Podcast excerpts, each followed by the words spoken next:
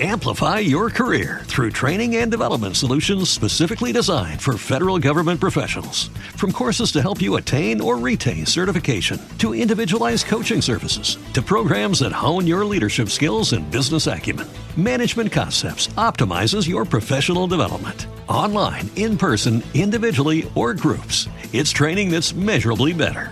Learn more at managementconcepts.com. That's managementconcepts.com.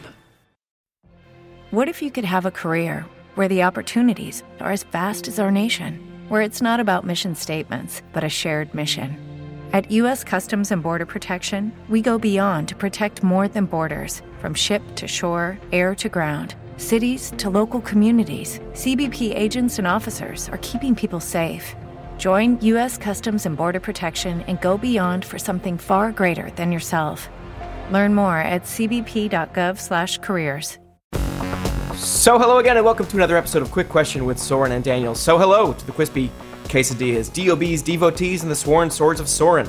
So hello to the Questly Quickers and the Q Cuties. So hello to the Quick LaQuestlas and Quick Foleys, the Bowie Boosters, and the Faniel O'Brien. So hello to you, yes you. I am one half of this podcast, the bottom half to be specific, author of How to Fight Presidents, senior editor for the D textbook, writer and editor for You Might Be a Zombie and Other Bad News, now a New York Times bestseller co creator and writer for the Webby award winning YouTube series After Hours, seen over 30 million times, Emmy award winning staff writer for Last Week Tonight with John Oliver, voted Broadway bound by the 2004 Raritan High School graduating class, and co winner of the 2005 Jersey Shore Battle of the Bands, Daniel Joseph Nicholas O'Brien. Joined as always by my best friend and co host, an asset in every writer's room, and a threat on the opposite side of the volleyball net, the talented Mr. Quipley himself, Soren Bowie. Soren, it's episode 100. Say hello. Hey everybody, that was I'm sort of overwhelmed with um, how kind that was. You you to bring out my volleyball skills like that. I've I've been I've been thinking about it. How uh, we used to play volleyball every single week for for a couple of years on the beaches of Santa Monica, and uh, and and just uh, what a terror it was if you were on not my team. um, it's volleyball is one of those sports where I was like, I never really played it as a kid, and then I played it as an adult, and I was like, well, I'm pretty good at this. Yeah. If you just jump high in the sand, suddenly you are you you're at an advantage to everybody. Um, yeah, it's uh, volleyball is a sport that I, uh, for a long time, thought I was decent at, uh, and then we started playing with coworkers uh, in Santa Monica, and the guy who organized it uh, had me meet him early.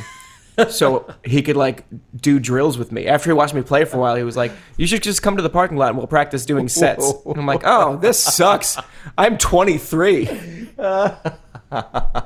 yeah, uh, that guy exuded beach volleyball. I'm not sure we should even say Yeah. his name here, but he was. If you just picture like kind of like greased back hair, but not flat to his head, kind of like sticking up Yeah. a little, but also back, and then wrap around sunglasses and talking about how the economy is a zero sum game.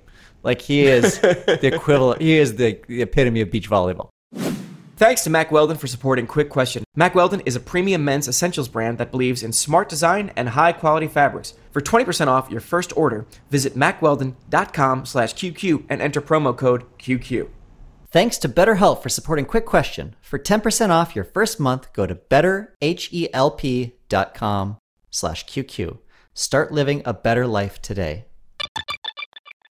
Um, well, that was an incredible intro. There's no way I'm going to even try to do one because that there's there's no sense in it. Um, I but you did also make me realize that fucking I did help write a book. Yeah. Uh, my name's in a It's- book. it's the, it's the 100th episode and I wanted uh, it to feel special and I also wanted to like, well, what does it sound like if I actually list uh, my accomplishments? And this is just such a th- clear brainwashing of uh, Irish Catholicism, where as I'm really just like listing things that I've actually done in my life, I'm still my brain is resisting it. My brain is going, this seems this seems boastful. Don't St- just stop it. Downplay it. Say the Emmy doesn't count. Say Emmys that they don't count. Yeah. yeah. Um, I I think I think I included uh, the the dubious accolades of Broadway Bound in high school and this 2005 Battle of the Bands, uh, just to like like subconsciously subconsciously I wanted to let everyone know that I, I wasn't taking this too seriously. Yeah, I actually missed those, but I think you brought them up on other episodes. The Broadway bound thing is something that was a real treat for me. Yeah, definitely. Um, and I don't want to. I mean, I don't want to step on the toes of where the show is headed, but I do want to take a moment to congratulate you again, Dan, that your show has another ne- Emmy nomination. another Emmy. We've, had- we've another Emmy. Um, where the the show has seven nominations. Holy so so we're shit. we're there we're there for writing, and we're and the show is there as like in the category of variety talk show, and uh, our directors got nominated, our editors got nominated, uh, and I'm sure there are a bunch of other technical awards that that pad out the the other seven nominations. But yeah, it's very it's it's exciting. Congratulations! Your your show is just Yeah. a juggernaut at the Emmys. it's we're gonna it's gonna be an interesting year because they combined uh, two major things. They combined our writing category with uh, like sketch. So we've we've never been up against Saturday Night Live for writing, but we are this year, uh, and uh, we've also got uh, a couple of new contenders who uh, we've never competed against because they they're they're brand new shows. Like Amber Ruffin's show is in our category, and Black Lady Sketch Show is in our category as well. And it's uh, it's one of the it's a it's always been like a kind of a a boring award category that no one pays attention to. But this year it's exciting. There's new life in it, and and uh, we're we're we're thrilled to have You that. got to beat the best. 2021 SNL. it's a very it's I think I've said this the at, at last year's Emmys too, where where I, I don't put a ton of uh, eggs in this basket. Like it's, it's yeah, yeah, yeah. I know. It's it It's doesn't not- it doesn't- it's not life changing. Uh, I I hope the show wins to reward the the people who've worked on it. Um, I don't personally, in my soul, uh, need to win, but I also really don't want to lose because losing anything sucks. I, I think we're missing the fact that the most important thing here is that you're coming to Los Angeles again. You're getting a hotel room. Yes. I get to go there and eat a big thing that says congratulations in fondant.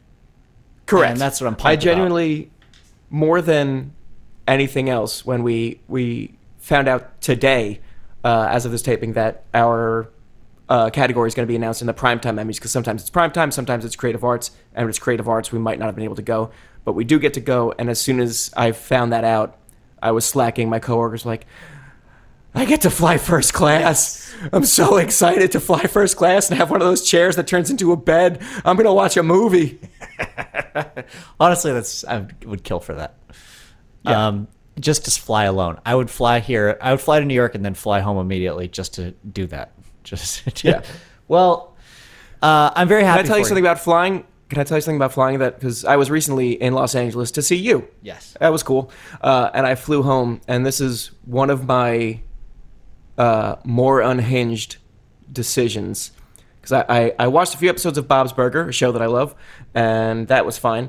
And then I watched the entirety of Austin Powers 2, The Spy Who Shagged Me.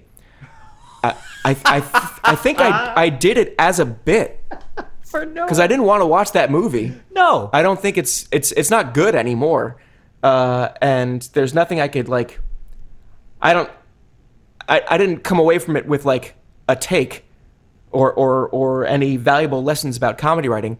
I really just thought it would be so funny if so, if I if someone was watching if a 35 year old man was watching Austin Powers 2 in its entirety on a plane in 2021. Isn't that funny? What if people are like walking by and, and see me watching this movie and I'm like really watching it and invested? Isn't that funny? And so I just watched this like 90 minute movie as a bit for no one. And how was it? It's bad. Yeah, I know. It's a lot of lot of fat jokes in that one. and it's it's it's truly just like I hope someone sees me watching this, and I hope they think it's funny that I did that, Did you and I hope it makes them makes them wonder what kind of person I am and what kind of life I live. Did you arrive at how you wanted to be presented in the scenario? Like, are you laughing at the jokes in it and like like you're seeing it for the first time, and also experiencing just like these cultural touchstones for the very first time that everyone else is sick of because they've been worn into the ground? Or were you just gonna was is it funnier to be sitting there watching Austin Powers and being really upset about it? Uh, I was somewhere between uh, laughing and upset about it. I wasn't like shaking my head in dismay the whole time, but I, I, I think I let a couple of audible oofs sneak out of my mouth during the film. I really wanted people to see me as they're like making a bunch of fat jokes, and I'm like, ugh, Yeah. oof, rough. I want people to see me and be like, you don't have to watch this movie. Yeah. I'm also tempted to in that scenario, just every once in a while go, oh, that's gotta hurt, and like that kind of stuff. uh, now, now I'm two minds because I just don't know which is funnier. it feels like a lateral move either way. Um, well, that was a good choice on your behalf. I am. I do have a lot of questions about the Emmys. We don't have to do it today um, because Yeah. you're gonna have to pick a date. You're gonna have to decide if you're gonna wear the same suit. Uh, what your peacocking is going to be, like what your little flair on your outfit's going to be. I'm excited to hear all of that. Um, but Oh yeah, I guess I need to do all that stuff. but we're not thinking about that right now because instead No. we are doing a mailbag episode. Hell yeah. We uh in uh celebration of our 100th episode Amplify your career through training and development solutions specifically designed for federal government professionals. From courses to help you attain or retain certification, to individualized coaching services, to programs that hone your leadership skills and business acumen, Management Concepts optimizes your professional development. Online, in person, individually, or groups, it's training that's measurably better. Learn more at managementconcepts.com. That's managementconcepts.com. What if you could have a career where the opportunities are as vast as our nation, where it's not about mission statements, but a shared mission? At U.S. Customs and Border Protection, we go beyond to protect more than borders from ship to shore, air to ground. Cities to local communities, CBP agents and officers are keeping people safe. Join U.S. Customs and Border Protection and go beyond for something far greater than yourself. Learn more at cbp.gov/careers. that feels like a thousand. We're gonna go straight to the audience and and and you're gonna give us our questions and we're gonna answer them. And a lot of these questions I have not seen before. Yeah, I, I just opened this document and I'm looking at them right now and realizing it would have been helpful had I prepared for this. Yeah. okay. Uh, start? but you know, impossible. yeah. Well, my hands were tied. Mack Weldon is a premium men's essentials brand that believes in smart design and high quality fabrics. From work to working out, going to happy hour, or playing with your kids, Mack Weldon has men's essentials for whatever your day includes. Their full collection includes pieces such as variety of shirts, underwear, shorts, or pants, and even swimwear. With light and breathable fabric technology, Mack Weldon can keep you cool and comfortable all summer. I don't mind saying, I think I am 100% Mack Weldon boxer briefs. I think if I, uh, I I could do an audit of my whole lifetime boxer briefs collection right now, and I think it's all Mack Weldon because they they were very kind to send us some some free stuff. But also even before that, I was buying Mack Weldon stuff. And Mack Weldon also has a free loyalty program called Weldon Blue. Level one gets you free shipping for life after you make one purchase with an account. Level two gets you 20% off all orders for the next year after you spend $200.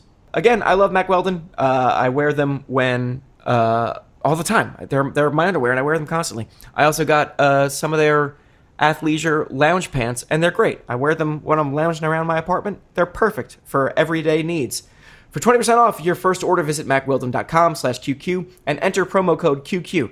That's mackweldon.com slash QQ with the promo code QQ for 20% off. Mack Weldon, reinventing men's basics. Let's start with the first one here. Hell yeah. Uh, this is from Patty McPatpat. Patty McPatpat asks, "What is Soren's favorite work created by Daniel, and what is Daniel's favorite work created by Soren?" I think that's a great question, and I'm sorry that I'm not going to do it more justice, Patty McPatpat. But I need. Do you have one off the top of your dome there, Dan? I Okay. do, yeah, absolutely. Um, we at Cracked made a show years ago. Um, I think it's called "We Are Not Alone." It was a it was part of the the Cracked Studios experiment where we were making like higher budget, more ambitious, and weirder narrative sitcom type shows. This one was about what would happen if we discovered they were aliens and just try to like play out that scenario on a very bureaucratic level focusing on the low level people who would be tasked with making first contact and all that. Uh, it's one of the series uh, that came out of that experiment that I'm I'm more proud of, and I feel like it. Uh, it's a bummer that it was like one of the things we made towards the tail end of Cracked Studios because that was when I feel like we had started to figure out how to run our own writers' room and like it made me want to just keep writing shows with this group of people forever. And then studios was shut down and we were all fired. But in that process, Soren created a character.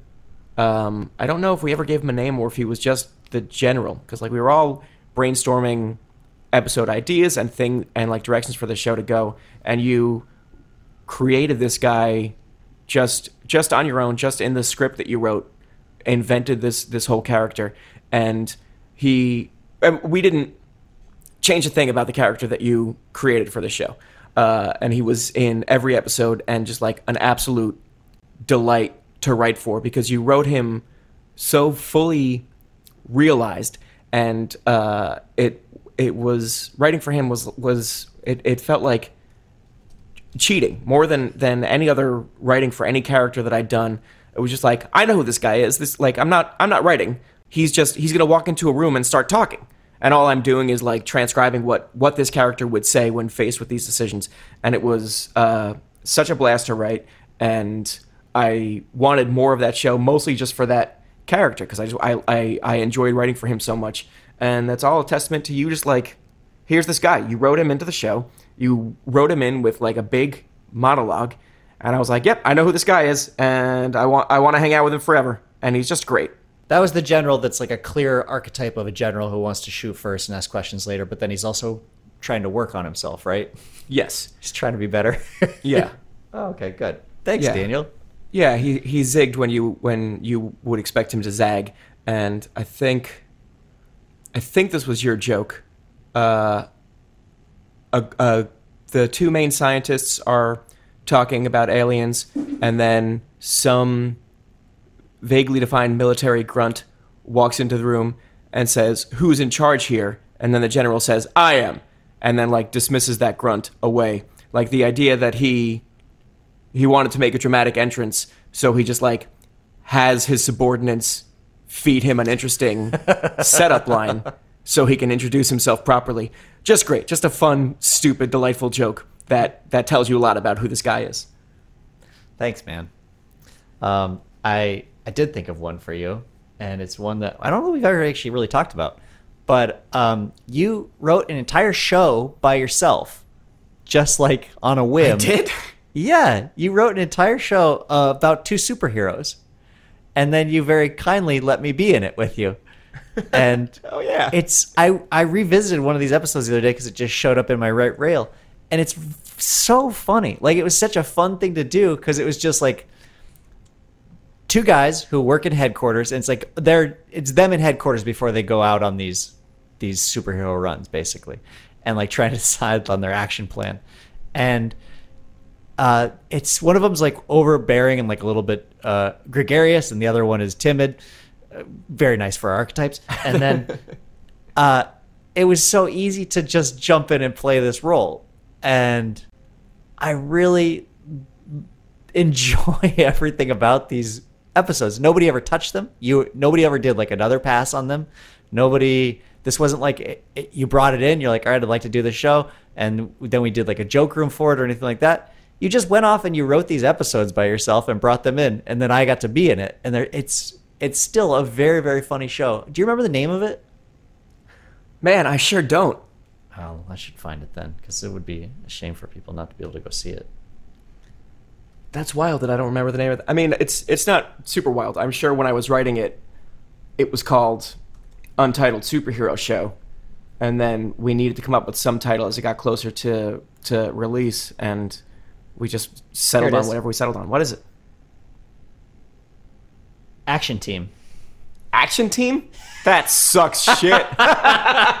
So as I said, it didn't go through a, a process like an ordinary episode. Dan just wrote it.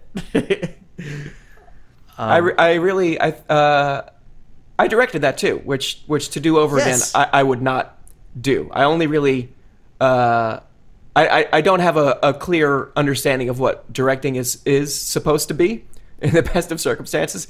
But like a lot of people, I assumed I could do it, and Yes. really, when I say I wanted to, to direct it, I think what I subconsciously meant was I want to cast it, and I I, uh, I I I don't want anyone to change it, and I don't want our days to be long.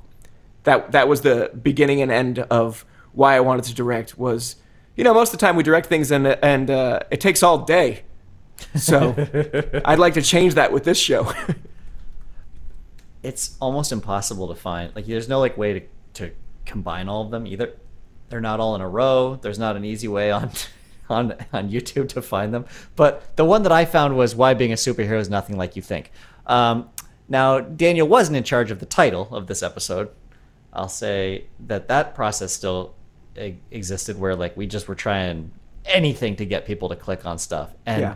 it was here. Here's like a peek behind the curtain at Cracked is we would write maybe five titles for something, and then you can A/B test those titles to see what gets clicked on more, and the stuff that gets clicked on would just it would just hurt your feelings. Like it would just demoralize the ordinary an ordinary person, and that's why articles that you read and uh, videos that you watch. And you would look back and you're like, why the fuck is it called this? That's why it's that called that. That's why, Yeah. because that's the one that people were like, oh yeah, I'll give this a shot. Yeah. Uh, let's move on to the next question. This one is from big underscore tap with two P's. What is your favorite of the states that you have not lived in? Um, I mean, I could go one further here and say also what state I would, I really like and admire that I also have never even been to. okay, yeah, that's interesting because we, we should we should answer both versions of it because like, uh, I haven't lived in Colorado in the sense that like I haven't like ha- like had property there. I don't know. Right. I, yeah, I I've, there, yeah. I've been to Colorado a bunch of times um, on on little trips, and I it's it might be my favorite state in the country. No, Hawaii. Um, and it's I, I was backpacking there with my brother years ago, and we kept seeing other people on the trail who uh, were also from New Jersey or from Philadelphia or somewhere else in the East Coast, and it's like an incredibly popular destination for people to retire to. And that was the story we kept hearing over and over again. We were talking to these older older guys on the trail. We're like, yeah, I've traveled all over the world, and uh, this is this is the best place. This is where I wanted to end up. So so here I am now, and that's certainly a future I can see for myself. But well, yeah, it's like Colorado's like cheating. Yeah. Colorado is is and and I'm not being subjective here. Colorado is the best state, Yeah, I guess, other than Hawaii. I, th- I think it, it, it like truly might be in in very strange ways because I've Rocky Mountain National Park, Denver, and Fort Collins and Carbondale are the places that I've been. And Oh, I thought you were gonna say we're the best. No, they're the places in Colorado I've been. They're all different from each other, but they're all still like uniquely great. And like Fort Collins is just a beautiful, clean, nice, well organized town, and everyone who lives there seems like happier. And I'm going to say it, hotter. yeah, man. Boulder is it's crazy. The first time I went to Boulder and like really spent some time there, um, I did a, a senior project there in high school. And I was just like blown away by all the pretty women there. As a as a 17 year old kid, I was like, well, this is this is what it's been like the whole time. and it's because every, people are generally more active there. Um, and I don't know. I assume that's it. I think it's Yeah. just like a sports oriented lifestyle, an outdoor oriented lifestyle, and that all that comes with a lot of trappings of like, oh, you eat a little healthier. Your Yeah. Your, your idea of the weekend is you spend it outdoors, and it just changes, it like changes your skin. It Yeah. changes your body. It's also there. There's a pride that a lot of people have of living there that doesn't end up being smug, which I find very refreshing. I, like just coming from having the background that I have with New Jersey, where there's so much uh, like baggage that you carry being from New Jersey because it's the punchline of so many jokes for so long, and like there's a uh, there's so much pride in living here, but it's like it's an immediate hackles up, claws out, defensive pride, where you feel like you're constantly defending this state and you need to prove why it's great. And you see that with like New Yorkers, there's a toughness to being a New Yorker, and I saw that with California too, because California also gets a bad rap. People are like, "No, it's actually really good," uh, and and I'll fight you if you disagree. And people from Colorado are just like, "No, yeah, it's it's nice here and it's better," and that's why and that's why I live here. I went back recently, like a couple weeks ago, and I saw some old friends and some people that I hadn't seen in a long time. And I went to um, Redstone, which is where I got married. They did a little Fourth of July parade, and so I also ran into some people that I hadn't even thought of in a long time. And I gotta say, like, it's like they're all in a time capsule. Like they all look the same. They all look really good they, for their for their age in a way where I'm like, oh, I shouldn't have left. Uh, I've been decaying on the outside when I could have been here in this bubble and and just preserved. Yeah. Uh, do you have an answer for this question? I'm gonna Yeah. I'm gonna use your talking to think about um, a state that I love but have not lived in, or, or Yeah. like I've never even been to. Yeah, a state that I haven't ever lived in, but I I have visited, and that I, I is very near and dear to my heart is Seattle. Well, Washington. Seattle is really the only place I've been in Washington, but uh, I was I'd only ever been there once. It was a work trip, and it was a work trip that I was loathing um, because I had to learn a, a bunch of I had to learn how basically how to put a bunch of trail guides on the computer. and there's no simple way to do that, it turns out. But I was not very excited about it. I was working for a site called trails.com at the time. And I went there and I was so blown away by uh, first of all, how beautiful it is there. You land and like you're basically you can look out onto a forest from the airport in Seattle, and then Seattle, uh, and I assume this is true of the rest of the state. They've got like this real. They've really latched on to the idea that they're the last stop before the Yukon. Like whenever that was pertinent, it's it's still they're still like clinging to it, and they're like, look, this is it. This is like before you get out into the real wilds of Canada, this is your last stop. And so as a result, instead of gargoyles on the buildings, they have like walruses on a lot of them. They've got they, there's like a, a real um, covetry of gold, like gold nuggets up there. Like in a, they're presented in a way that I mean, there's not like people actually like holding gold nuggets saying my precious or anything. But like the idea of gold is still like treated as a very valuable 1870s type of thing.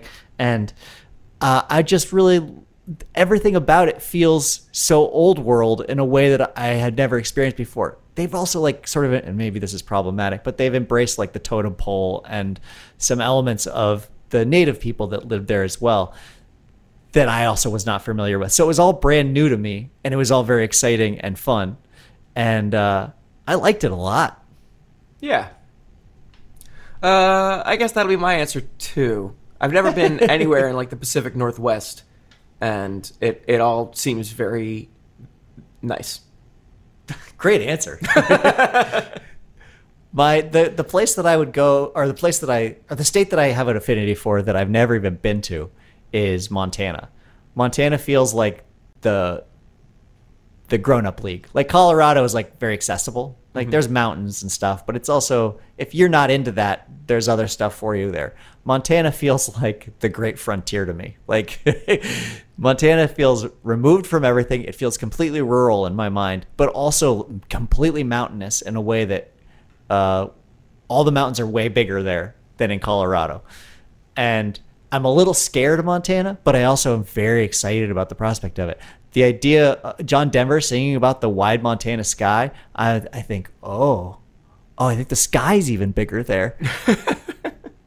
and uh, it it's probably misplaced, but I have this assumption that it's all cowboys up there. Yeah. That they're still uh, rustling cattle and getting strung up for it. Yeah, that's an essential part to questions like this, where it's like, yeah, I'd like to live in Mon- in Montana, and also when I do that, I will be different. yeah, I will be the kind of person who doesn't sweat so much and like enjoys uh, cowboy stuff. that's the first time I ever went to New Orleans, I was like, ah, I would like this place if I was part of it. Like if I was if I was made for this, I think I would really like it here. hey, hey- hey there, audience. What interferes with your happiness or prevents you from achieving your goals? That's a big question. It's a big, heavy question, and you don't have to answer it right now. But if you can identify what it is that you're creating in your life, the artificial hurdles that you build, you can start to identify what it is that helps you succeed despite those hurdles. BetterHelp will help you. They can assess your needs and match you with your own licensed professional therapist. You can connect in a safe and I can't stress enough private online environment. Uh, so it's convenient for you. You can start getting help in less than two days, all without ever having to sit in an uncomfortable waiting room. BetterHelp is committed to facilitating great therapeutic matches, so they make it easy and free to change counselors if needed. If you're unhappy with who you've got, you just move on to somebody else until you find the person that you really feel like you're having some breakthroughs with. BetterHelp is more affordable than traditional offline counseling, and financial aid is available. BetterHelp is available for clients worldwide, and it offers a broad range of expertise, which may not be locally available in your areas, but you know, give it a shot. See, see if they can help. Anything you share there is completely confidential. BetterHelp is convenient and professional, and it's affordable. BetterHelp is not a crisis line, it's professional counseling. You get a one on one with an actual person.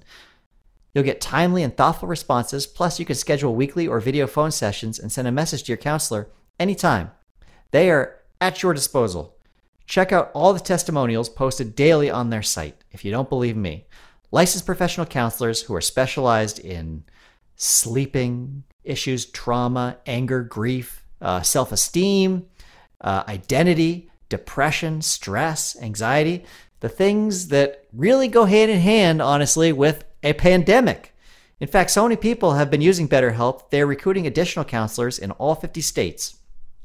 Start living a happier life today. Get 10% off your first month at betterhelp.com slash QQ. Join over 1 million people who have taken charge of their mental health. That's betterhelp.com slash QQ for 10% off your first month. Thanks, BetterHelp. Uh, this next question is from Martin CX. Have you ever eaten something that offended you or made you irrationally angry? That's crazy because I was just thinking about this last night. Oh, good. I, I'd go first here. Ice cream sandwiches really piss me off. Um, cookie ice cream sandwiches. I've never had a cookie ice cream sandwich that wasn't structurally unstable in a way that made it impossible to eat.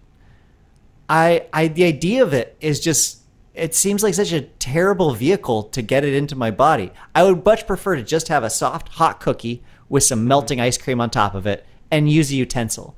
Because the minute you introduce two cookies on either side of the ice cream, the cookies are kind of like brittle and, uh, but also just hard enough that if you bite into it, either you're, you're it's so cold and so hard that the cookie itself is hard and not enjoyable, or the cookie's soft and the ice cream as a result has melted in between, and then the minute you bite into it, it all just squeezes out the back. It's it's such a poor system, and I don't understand why we stick with it. That's a really good answer. It sounds like it's a real problem for you, and I'm, I'm not happy about it. I'm glad you're you were able to talk about it. Yeah. Um, I don't. I feel like I don't have an answer for this. I have one that I uh, that is sort of like. I feel like I'm I'm uh, thematically copying your answer. Uh, meatball subs. I love very much uh, in in theory because I love meatballs and I just think sandwich is a good uh, vehicle for food. But similar to ice cream sandwiches, you're always getting meatballs just shooting out the ass of that thing. It's and true. and and I, I've been burned so many times, and I just I always end up like capitulating and just cutting up the meatballs and, and like eating them with a little slice of of the the wet bread, uh, because they're just like because it's a thoughtless design. At least with a meatball sub, you've got one corner of the bread connected generally. They Yeah. don't usually do like two separate ones and then put all the meatballs in the middle and then just slap a top on it. But I do see what you're saying. You really have to get a whole meatball in your mouth each time to Yeah. keep it them from pushing back onto the next one. And then just like ball bearings in there, they just roll out the back. It's Um, there's there's a place I go to out here every once in a while called the Meatball Shop. I'll get I'll get lunch from them, and they they offer a sandwich that is a meatball sandwich, but they they've smashed the meatballs to make them more like patties, and I I can't explain it, but it's not the same. the ratio is weird. Yeah, the ratio of bread to meat is changes dramatically. Um, you also don't get those huge pockets of cheese in between. Yeah. Because I the, uh, another um, essential to the meatball sub is the melted mar- uh, mozzarella that falls in between all the meatballs. I mean, I don't know what the fuck I'm talking about. I don't eat beef, but um, I think that's pretty. You probably lose some of that. Uh, speaking Anyway. of food, our next question from Sam Camfield is top five snacks. Um, I'm not, I'm not much of a snacker, but I, I, I have a real problem. This is this is like genuinely embarrassing to admit at, at 35 years old that I I'm, I'm eating like a like a, a bag of of gummy bears like a day What? and not even like an impulse buy bag where there's like 10 gummy bears in there like you'd get at Halloween or something. I'm getting like like too many gummy bears or gummy worms uh or or if I'm I'm trying to be good there's like this Australian strawberry flavored uh zero calorie licorice bites and I'll I'll I'll eat those but uh but really like I, I don't fuck me. I don't remember the the last day that went by that I didn't have some kind of gummy snack. Really? Yeah. What do I? I mean, that's would never be my first choice. Even like a candy store, I think I'd be like, no. I learned my lesson as a kid. You don't go for the aesthetic stuff. You go for like the tasty chocolate. Can, can I can I can I be vulnerable? When I was just in Los Angeles, I was staying in Santa Monica and I went to the Target to get some stuff. And while I was there, I got uh, an organic type of gummy bear that I'd never seen before because I wanted to try it. And then I also got a normal bag of gummy bears because what if I didn't like that bag of gummy bears? and then later that night, I went to this, the Third Street Promenade in Santa Monica, and there's a candy store there called It's Sugar, I think. And I just, I, I, God help me, got a, th- a third bag of assorted gummies. Daniel, that's a problem. There was no snacks in my Airbnb except three bags of gummy snacks. What was the earliest in the morning that you ate one of those? And I mean, Sometime- after you woke up, not like going to bed late, like earliest in the morning. No, so like sometimes because I'm I I drink water constantly, so I'm I'm frequently peeing throughout the day, and I'll often wake up in the middle of the night just to pee. Uh, so probably like like 2:50 a.m. I'll get up to pee, and then I'll I'll have a refreshing gummy bear from the freezer, and then I'll go and then I'll go to sleep. There's a new development that you just like flew past, which is that you're freezing your gummies. They're so much better if you freeze them. Well, that can't be true. That can't be true. Why can't it be? what? So, what? How does the consistency change? Are they hard? Like, are they hard candy then, or Yes, but they don't stay hard for a very long time, which is good. So you get to suck on them a little bit, like they're Jolly Ranchers, and then they they warm up in your in your hot mouth, and then you can eat them. do they break off? Like, does a worm? Do you have to like break off a piece of the worm? No, they don't like shatter or anything like that. Okay. Um, that's okay. So you're just waking up in the middle of the night and like sucking down a worm. Yeah. A cold worm. Yeah. Before going back to bed. Uh-huh. With that, getting that in your belly. Yeah, and then I have all my weird sugar dreams. I don't even know what that means. you know, you've never eaten candy late and then had a bunch of dreams. I eat candy late every single night. I don't know. I don't know if dreams are different. I had night terrors last night. Does that is that because of the candy? Is because I ate a bunch of pistachio ice cream? Maybe. Yeah. Okay. I wouldn't trade them for the world. They're part of me. Yeah. Um, well, I mean, I hadn't really thought about this, but I guess if I had to answer, I'd say all dressed ruffles, turkey jerky, dried mango, take five candy bars, and then roundels. What's that last thing you said? Here we go. Roundels. I was hoping you'd ask about those. At Trader Joe's, um, that's where a lot of my snacks come from because they just they dominate the market in terms of snacks. Like it's so it's just a level above the stuff you see at the cashier line at like a pavilions or something. So like their turkey jerky is very good, and I loved beef jerky as a child, and now that I don't eat beef, I gotta I had to substitute. Uh, their dried mango is also very good because they don't have any sugar to it. It's just like these big leathery, like big leathery pieces of, of mango steak. Yeah. and then they have a snack called Roundels, which is sort of like a Reese's, uh, just in terms of like the essence of a Reese's. It's peanut butter inside of chocolate, but I would say a top shelf version. They come in a two trays, and there's lines of them, and one is dark chocolate and one is um, is milk chocolate, and then there's a, just a drizzle of whatever the opposite chocolate is on top. And inside, the peanut butter I feel like is better than Reese's peanut butter. It's not crumbly at all. It's like, but it's also not like whipped. It's not. You're not going to take a bite and like it, you just get like that mountain or that little peak. Um, it's just like a really good, not dry peanut butter inside, and I I love these snacks. Um, God, we should get sponsored by Roundels. Man, I've never heard of this to make that before. I also I'm not sure I would like them because I do think the specific kind of peanut butter that Reese's uses that Yeah. that that sandy ass dry ass peanut butter I think that's essential to the experience and and anyone who makes a chocolate peanut butter thing that allegedly is just like Reese's they always miss the mark. Yeah, I agree with you. Most of them do, and there are. Yeah, you're right. There are a lot of, of um, copycats out there. And Roundels, I don't know which comes first. Roundels packaging makes it look very much like they came first. These packages look like they came out of 1850. Man. But um, they're they're so good. They're so delicious, and I highly recommend you try them. Now, have you had all dressed ruffles before? No, what does that mean? It's a type of it's a potato chip, just a ruffled potato chip, but then the flavoring is called all dressed. Okay. and I have no idea what that means. But they're they're just great. They they have kind of like a vinegary taste to them, but they're also it's like if you mixed a vinegar chip and a a barbecue chip without the smokiness of the barbecue. Okay. Very hard to describe. A ketchup, I guess. Oh. Yeah, I guess I would describe it as like a ketchup flavoring. Um, and it's and, but with heavy vinegar on that ketchup, and it's outstanding. They're so good. Okay. I, I I can I can see a path that ends with me eating those chips for sure. Not rondelles though. I don't think rondelles. Now, a taste thing that you have that I will never understand. First of all, this gummy thing is brand new information for me, and I'm reeling. But uh, in addition to that, something I have fully processed is your obsession with buffalo sauce on anything. Oh hell yeah.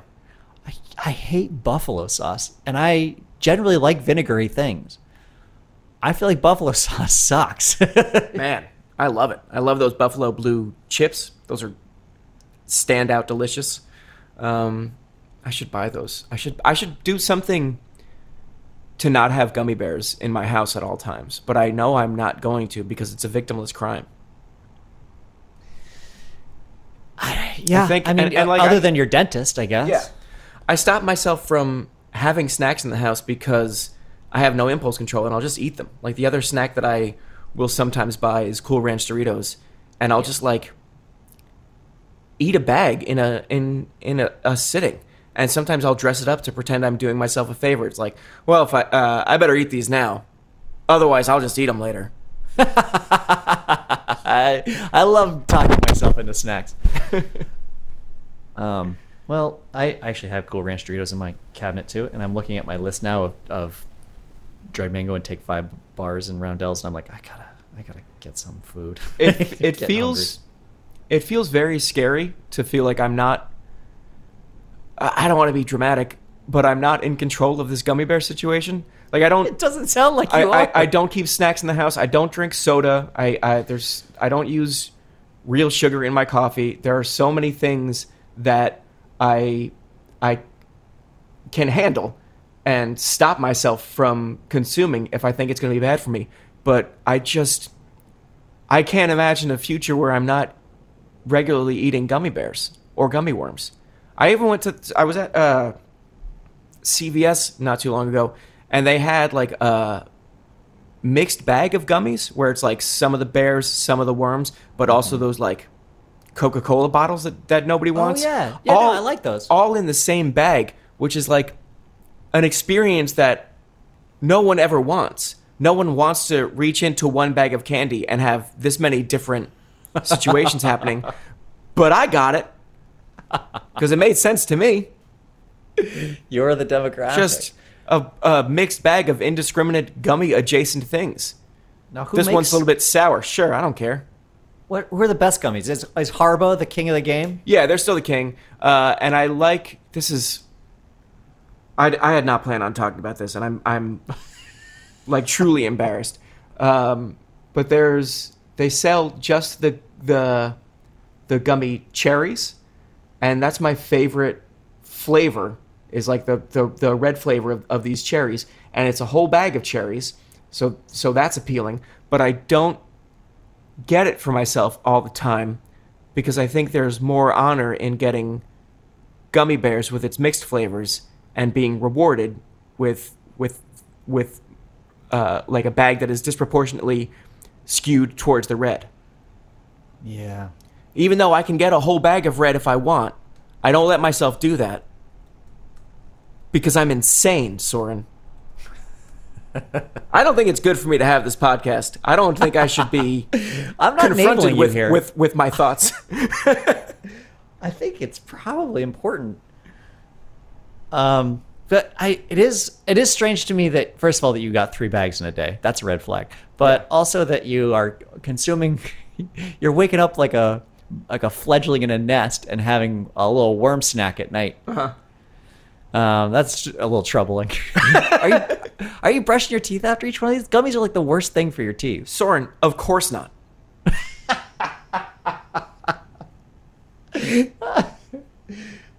All right. We really have to move on. I can't. one thing I will say for gummy bears is I appreciate that they have not they're not locked into the color equals this fruit uh, game that Yeah. everybody else is trying to push. That they're just like, no, fuck you. We'll we'll make green watermelon. we don't have to make that. Anything you want. I appreciate that. All right, we can move on to the next question here. Thank God. This one is from. There we go. This one is from apparently subliminal. What was the first cultural trend, like dabbing or the Macarena, that completely passed you by and made you realize you're no longer one of the kids? Alternatively, what was the last trend with which you were totally on board? Not ending a sentence in a preposition. I like this guy, woman. I don't know, actually. Apparently subliminal. Not specific. Not gender specific. Uh, Um, I got to think about this for a second. Yeah. Uh, Pokemon's an easy one to to Do that recall one. Yeah, and talk about it at Cracked too.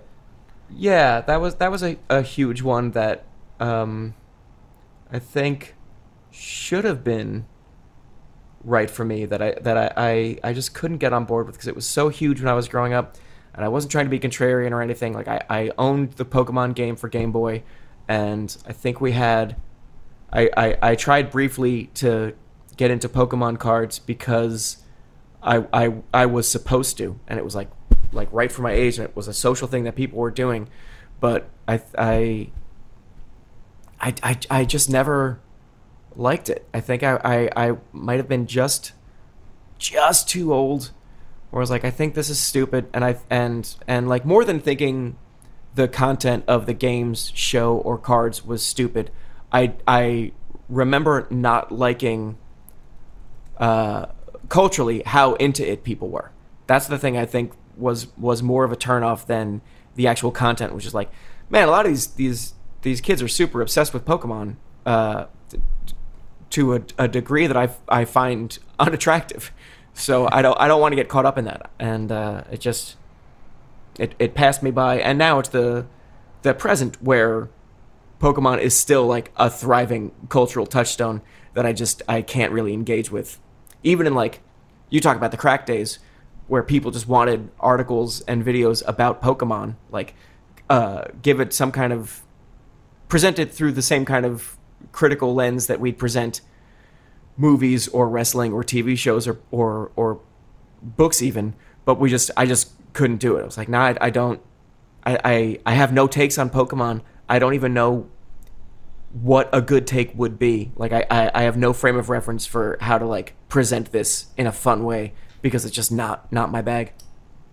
Yeah. Yeah, I think there was a lot of that at Cracked. Basically, at Cracked, every once in a while we would get these pitches for Pokemon articles, and generally we have a kind of like a dilettante understanding of just about everything. Like Yeah. we know just enough to know what's interesting about things, and that's a great place to be because then most of your audience is the same way. So you've got to have like these footholds in it for anyone to even understand the, to- the topic. But Pokemon was so in the weeds for all of us that occasionally we would just be like. Somebody, Jason would be like, somebody needs to buckle down and just learn about Pokemon. somebody needs to just go do it. Go learn everything there is to know about Pokemon. And we'd be like, yeah, yeah, totally. Somebody, somebody should do that. and it was it was just one blind spot for all of us where we were like, "Ah, we can't we can't do articles about Pokemon because Yeah. we don't know what the fuck we're talking about. and just like editorially irresponsible because people would pitch Pokemon articles and we'd all be like, "N- "No, I don't think this works." You'd have to poke holes and be like, I, I uh, surely there's something wrong with. No, we've made this case before. Animal cruelty. I get it. We've done this. Like if I could find that detail in one of those pitches, I'd be like, okay, it's done. Yeah. But yeah, we, it was unfair to the people who pitch Pokemon stuff. Um, the the one that it, I feel like I really missed the boat on, and it's just too late to catch up, is Instagram. I was pretty good with social media for a long time. I have got, I was uh, early adopter of pretty much everything else, and then Instagram hit, and I just was like, no, I don't like the idea of it. I don't understand it. I don't like the idea of like the things that I take pictures of are my children, and that's like eh, Instagram started to really pop up right when my son was born, and uh, that's all I was taking pictures of. The idea of taking a picture of myself was un- inf- just unfathomable. Taking pictures of my food, taking pictures of places I am, I didn't get any of it, uh, and so I was like, maybe this will just die, and then it didn't, and it just got bigger and bigger, and now. The people that I work with, they're not even on Twitter. They're all on Instagram. That's how they find out when their each other's babies are born and stuff. And I am just, I have missed the boat on all of that. I have an Instagram account, but there's no way I'm starting f- from scratch now. That's embarrassing. Yeah, So uh, I'm. It's just a thing that I hope dies. man, I fucking love Instagram, and it's very uh, off-brand for me. Uh, social networking speaking, like Twitter, I, I am, am rarely personal on Twitter. Uh, it's it's for jokes or self promotion, and I'm just like acutely aware that the people who follow me are following, you know, me as a comedy person, and uh, so I want to like reflect all of that back at them. But Instagram is like sincerely norm shit for me. Like I I, I post pictures of the of the beach and my dog and food that I've made, and and it's it's, it's like the That's the, point of it. Yeah, There's I'm- no shame in it because I'm- that's the whole point. Yeah. But also, uh, I gotta let you know, man. I posted a picture of the two of us because we saw each other recently. Yeah. Gangbuster numbers. More really? engagement than almost anything else that I post. Well, that feels good to me. Yeah. Thanks, Dan. Got it, buddy. Um, there's a, a trend. The last trend that I feel like I was really I like rode the wave of, and even past the point where I should have, were soaps. This is a type of shoe. Are you familiar with soap shoes, Dan? no. Okay. Soap shoes are shoes that have a grind plate built into the sole. So you can impress all your friends by all of a sudden you're hanging out, right, at school, because that's where you, you hang out. And all of a sudden you get up and you go and you jump onto the top rail of a bike rack and you grind it with just your shoes. And everyone goes, Whoa! And uh, at least that's the way that I imagine it happening Sure. and I had a pair of soap shoes that I got that then I wore into college.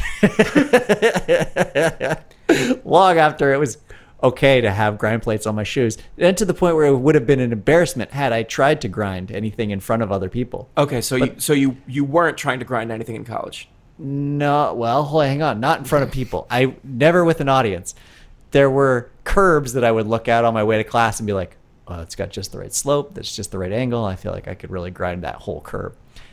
I would come back when no one was around and I would try it, and I would grind it. And if people came up, I would sit there and be like, "No, I'm just a kid sitting on a college campus. That's not weird." and uh, when I would go off on my own to like fast food because there's a, a Jack in the Box down the street, I would grind everything I fucking could Sure. because it's just strangers of LA at that point. Soap shoes. Um, I don't know that they even had really a, much of a heyday. I have a feeling that that trend lasted, I think, generously two weeks, and I was on board for over four years. Uh, did I ever tell you that I wore uh, bowling shoes for a couple of years? I, I wanted bowling shoes so bad when I was in high school. Man, I that was just That's like cool. my thing. I was like, I'm gonna be a bowling shoes kid, and I had some that I bought from Sports Authority and some that I uh, stole from bowling alleys, Yeah. and would just like wear them around and would just be bowling shoe kid, and and was like, this is I think uh, gonna be my personality. Is and, Yeah, there was a there's a weird uh, a weird sisterhood between bowling and ska. Yeah. Where like the, the the dress of bowling had a real resurgence during the ska movement, where everybody was wearing bowling shirts and uh, and bowling shoes were very cool. Everybody, I, everyone I remember was like, yeah, these these rule. The trouble is, you can't wear them in any sort of environment that has snow yeah, because there's They're not the built point that. is that they don't have traction on the bottom the point is that they're just these hard leather soles that slide you could hydroplane probably in those shoes on just water the, Oh, worst- sure. the, the wrong puddle and and you're going too fast you could slide across the whole thing Oh, now i want a pair i'm gonna grind the i'm gonna grind the puddles yeah, yeah. That sounds like uh, uh, you know, we're all just killing time until we die. That sounds like it'll be fun. well we have a few more questions i think we can get to them on our next episode daniel because i need to carve out a little bit of time here for what has become i think maybe our most popular weekly segment Okay, and to to just to get ahead of things, this is because the first one kind of went went south. It was supposed to be a a, a sports update. We were right in the middle of the NBA finals. Uh, the update only briefly talked about the finals and didn't really. Uh, it seemed the update didn't know or have any interest in covering who was winning the series at that time. Uh, and and now you've assured me that this episode will be more focused on on sports.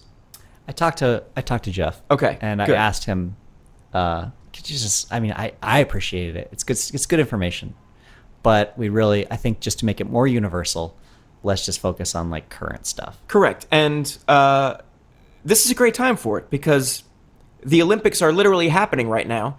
Yes. And as of recording, this is the the NBA draft was yesterday. Russell Westbrook is a Laker. This is a huge time to talk about sports, and I've got so much to say, and there's so much that I want to hear. So I'm I'm happy that this one is going to be more focused and uh, relatable, and and not what the last one was, which was uh, hyper local. I would say. And I just want to throw on the heap, our audience is so excited to hear about this because they con- they tune into us for the sports. Like the rest of this has just been chatter for them, and they're ready for their sports update. So take it away.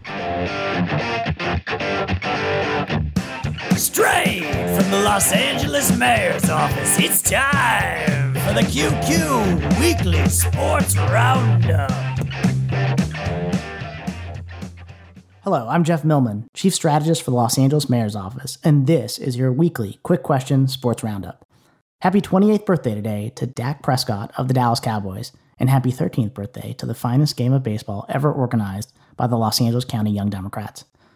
While future U.S. Senator from California, Alex Padilla, was playing third base, the reason for this game's renown was one ball player who reminded fans of the way the game was once played by the 1927 New York Yankees. Amplify your career through training and development solutions specifically designed for federal government professionals. From courses to help you attain or retain certification, to individualized coaching services, to programs that hone your leadership skills and business acumen, Management Concepts optimizes your professional development. Online, in person, individually, or groups, it's training that's measurably better. Learn more at managementconcepts.com. That's managementconcepts.com. What if you could have a career where the opportunities are as vast as our nation, where it's not about mission statements, but a shared mission? At U.S. Customs and Border Protection, we go beyond to protect more than borders from ship to shore, air to ground, cities to local communities. CBP agents and officers are keeping people safe. Join U.S. Customs and Border Protection and go beyond for something far greater than yourself. Learn more at cbp.gov/careers. That player was Soren Bowie. With a true nose for the ball, he seemed to be fielding every position simultaneously, handling impossible one hoppers, creating triple and even quadruple plays, and catching line drives that would break the hand of an ordinary man. On this day, Soren not only made all the young Democrats in attendance fall in love with baseball again, but just four months later, Barack Obama was elected the President of the United States.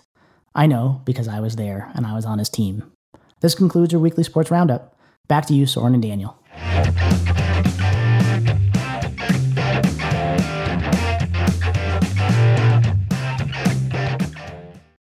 Here's a, a short list of what I hated about that. Mm-hmm. Outro song, too long. Oh yeah. Yeah.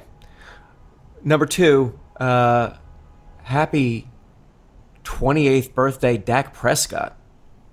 Yeah. Don't look up when his birthday is. it was yesterday. As Of of, this the- recording, it was yesterday. Of all the dubious, tenuous connections to actual sports that you could have pulled from, happy 28th birthday, Dak Prescott. Good lord.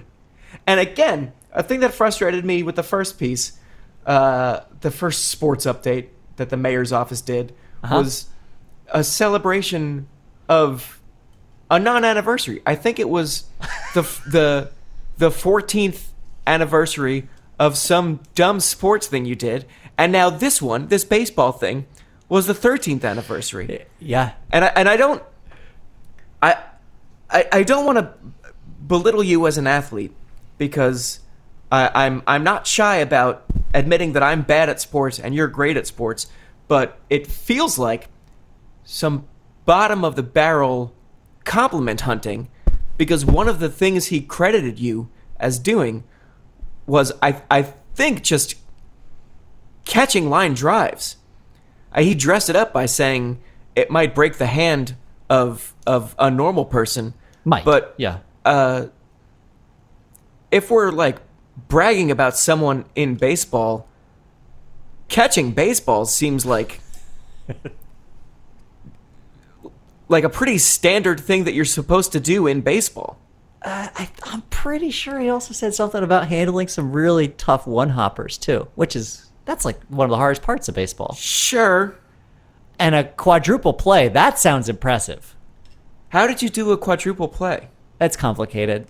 Um, Uncomplicated for me. okay, uh, you know, obviously the last out didn't count, but the ump was nice enough to um, grandfather that one into the next inning, so that they had to start with just two outs because I got a quadruple play. Are you fucking kidding me? Yes. I don't know how to make it. I don't even think a quadruple play is possible. I got to think about it. You'd have to have the bases loaded, and then you'd have to have a force out at every single position, or everybody goes on a force fly. No, I would have to be no outs. Uh-huh. There'd have to be Bases no outs. loaded, no outs. Everybody's up. treating it like a force fly. So everyone's everyone on the base path is confused about the fact that there's no outs, but there's they think that there's two, and they're all going. And then you make the catch, and then you hit each position before the runner can tag up. And I think you could get one, two, three. Yeah, you could get four outs that way. yeah. And maybe I did that. I don't remember. It was 12 years ago. and then and and the umpire rolled one of the outs in. Yeah, to the next inning. Well, it was so impressive that he thought everyone's clapping. I should I should get in on this wave. Um, and Alex Padilla was there. You, a real U.S. senator was playing third base. Yeah. Uh And Dan, it was such a good game that Obama got elected president. yeah, that's another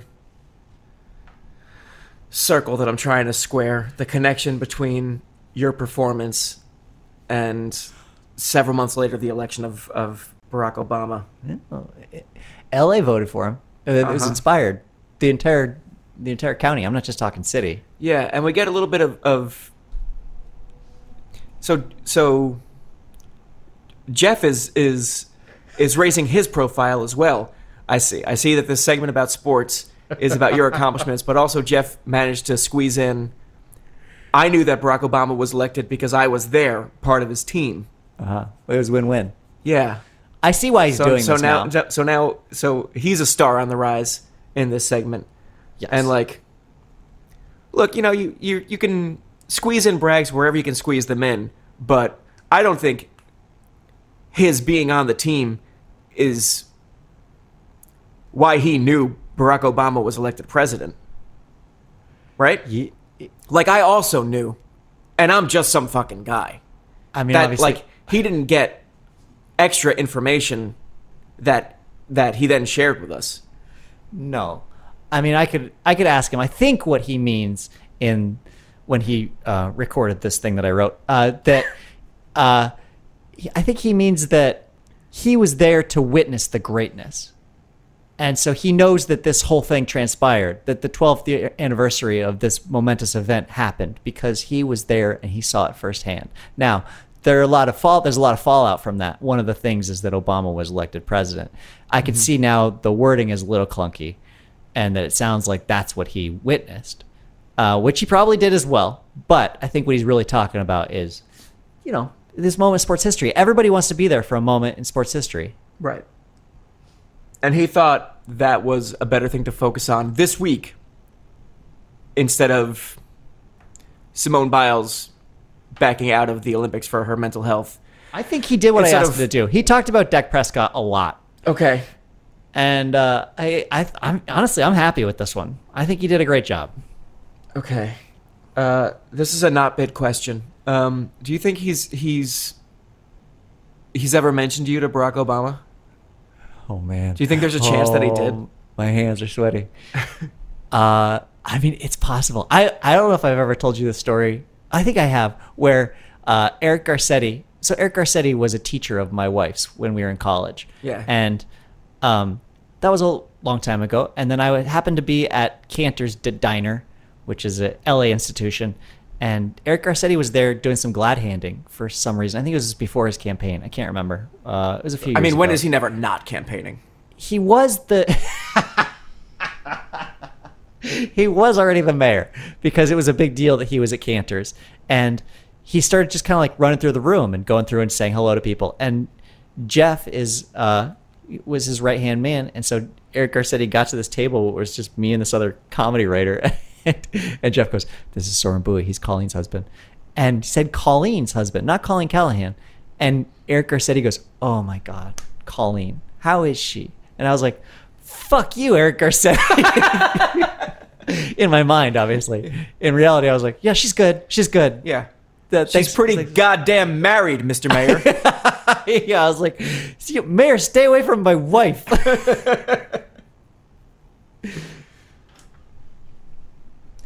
well, uh, I'm glad we got that segment again. Uh, the the intro song is good. I like what you did with. Uh, I like who which whatever musician you you commissioned to make that intro song. huh?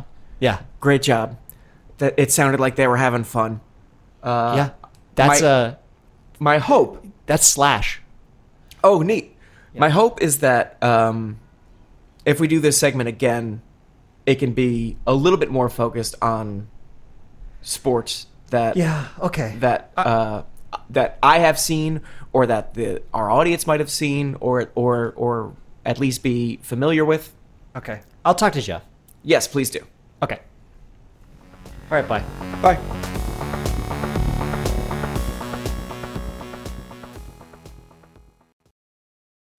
Amplify your career through training and development solutions specifically designed for federal government professionals. From courses to help you attain or retain certification, to individualized coaching services, to programs that hone your leadership skills and business acumen, Management Concepts optimizes your professional development. Online, in person, individually, or groups, it's training that's measurably better. Learn more at managementconcepts.com. That's managementconcepts.com. What if you could have a career where the opportunities are as vast as our nation, where it's not about mission statements, but a shared mission? At U.S. Customs and Border Protection, we go beyond to protect more than borders from ship to shore, air to ground, cities to local communities. CBP agents and officers are keeping people safe. Join U.S. Customs and Border Protection and go beyond for something far greater than yourself. Learn more at cbp.gov/careers.